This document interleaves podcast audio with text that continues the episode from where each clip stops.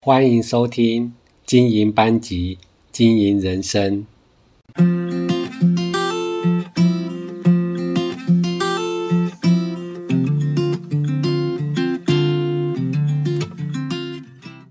大家好，欢迎收听经营班级，经营人生的节目。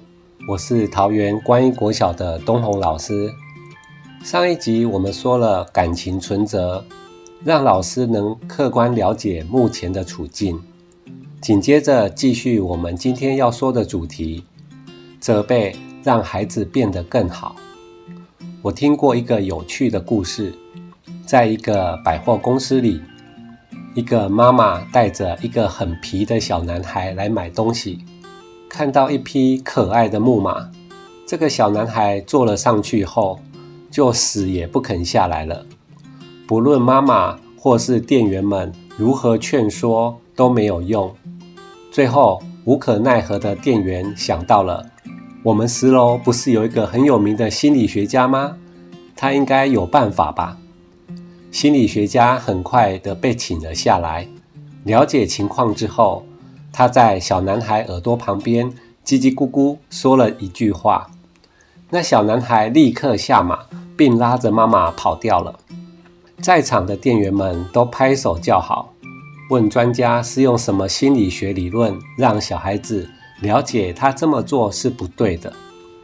那个专家说：“我告诉那个小男孩，你再不下来，我就拿铁锤敲碎你的脑袋。”前面几集我都在讲给学生正向的、满满的、温暖的爱，但是其实这样只做了一半。学生是不可能永远守规矩、相亲相爱的，此时就需要责备或处罚登场了。有时候我会跟学生说：“老师希望不用处罚你们，可是我更希望你们变好。不好意思了，我们都知道恩威并施是最好的教育方式，只要公平、理由充分，不流于情绪辱骂，不伤害自尊心。”孩子都会接受的。我们练习关爱与尊重的同时，我们也要练习如何展现威严。像台积电的张忠谋董事长，部属都怕他，他们都说，因为他有威严，只有这样，公司的所有员工才能有最大的进步。威严不一定就是要破口大骂，让人下不了台。这是我自己一路走来的经验。我觉得自己很像《灌篮高手》里面的安西教练，年轻时很凶、很严厉，恨铁不成钢。曾经当着学生的面把他写的功课摔到地上去，也怒骂过全班的同学，或是大力拍桌子、大声吼叫。我还记得有一次生完气，觉得脑袋的血管似乎是膨胀了。去健康中心找护姐量血压，居然一百九十六，真可怕。不过回来还是继续生气。那时候可能打从心底认为这样孩子才会改变。我这么做是为你们好。不过说真的，改变的并不多，倒是自己的身心受到很大的震荡。一直到有点年纪之后，才慢慢变得亲切温柔。连骂人也都很简短，不过威严还是不减当年，大家可以参考一下。怎样讲话才有威严，才会让学生敬畏你呢？我觉得越短越有力量，就像那个心理学家没有使用多余的一个字，你再不下来，我就拿铁锤敲碎你的脑袋。我说话永远不啰嗦。好像说话这件事很耗我的体力似的。例如这个 Podcast 节目好了，我一定要先写好逐字稿，修改再修改，才能录音。在我的观念里，很重要的是不要浪费别人的时间。能够一句话讲完的，绝对不会用到第二句。所以我很受不了有些人讲话啰里吧嗦。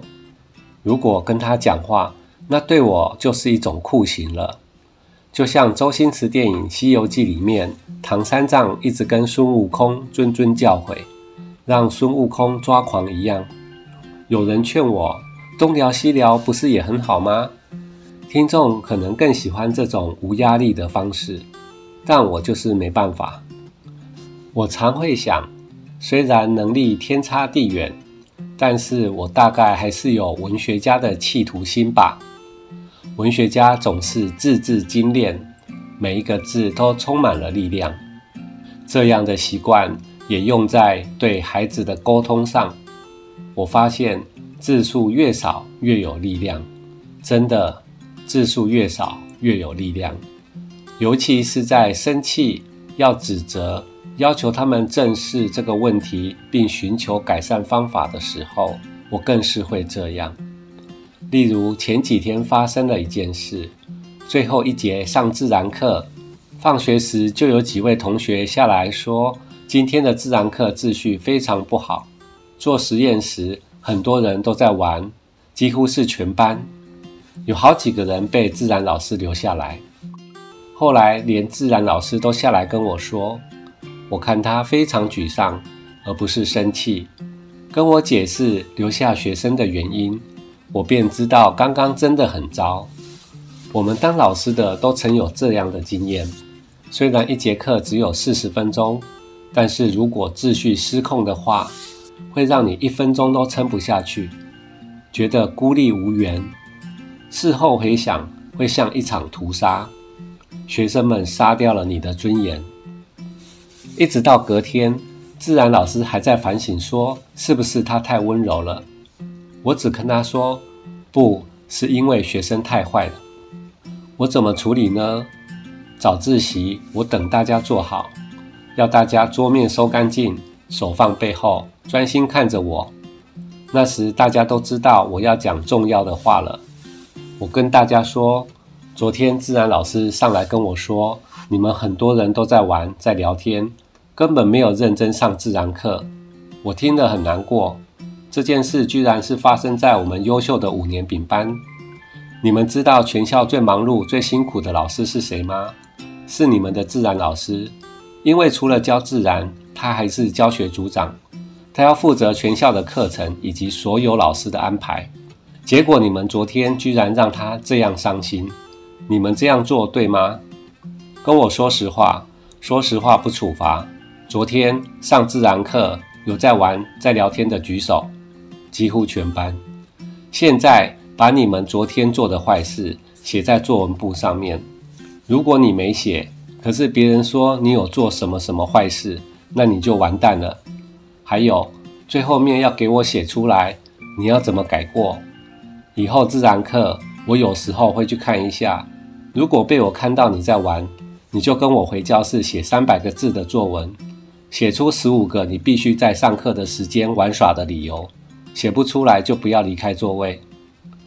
前前后后，我只花了三分钟讲完，然后就开始了写作文的行动。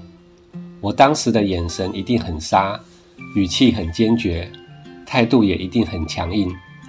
我想强调的是，如果你把战线拉长，例如我以前就会讲个十五二十分钟，可能一路生气，也可能好话坏话说尽，可能一直问他们这样做对吗？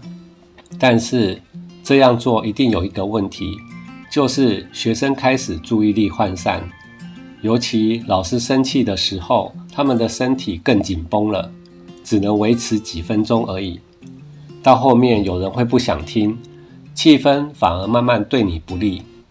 我认为不管什么事情都能在三分钟之内说清楚，最强烈的句子通常都很短，就这样也不会耽误全班的学习。我们学着用理性来处理，而不要有太多的情绪，之后就照着所说的改善方式彻底执行就可以了。尤其是高年级。你太啰嗦，他们是不会喜欢的。尤其是班上几个意见领袖，他们很有自己的想法，也很愿意承认自己的错，但是只能点到为止，再讲就会转修为怒。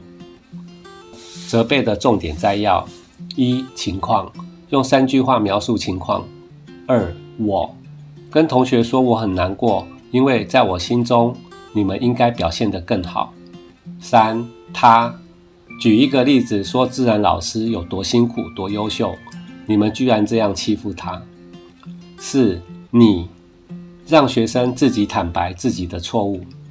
五，对策，说清楚，如果再犯的话，我会怎么处罚。六，反省，写作文反省并找出改善方式。记得三分钟之内解决这件事。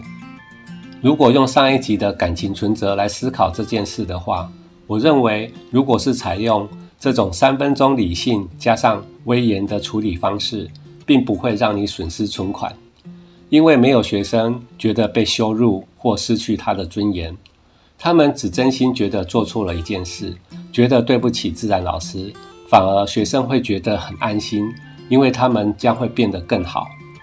相反的，如果你选择辱骂或大怒，是会被提款的。当然，你存款足够，事件又很重大，是可以考虑这么做。只是相信我，高年级的学生不是不懂，你说的道理，他们绝对听过一百遍以上。欠缺的只是做不到。这个部分可以参考我的另外一个节目《我们班每天写作文》第六集。透过写作，让孩子自己说服自己，想清楚，然后他们会愿意去做。慢慢的就会改变了。如果你对我的另一个节目《我们班每天写作文》有兴趣的话，连结就放在底下的资讯栏哦，请多多支持。最后，谢谢大家耐心的聆听，我们下次再见喽，拜拜。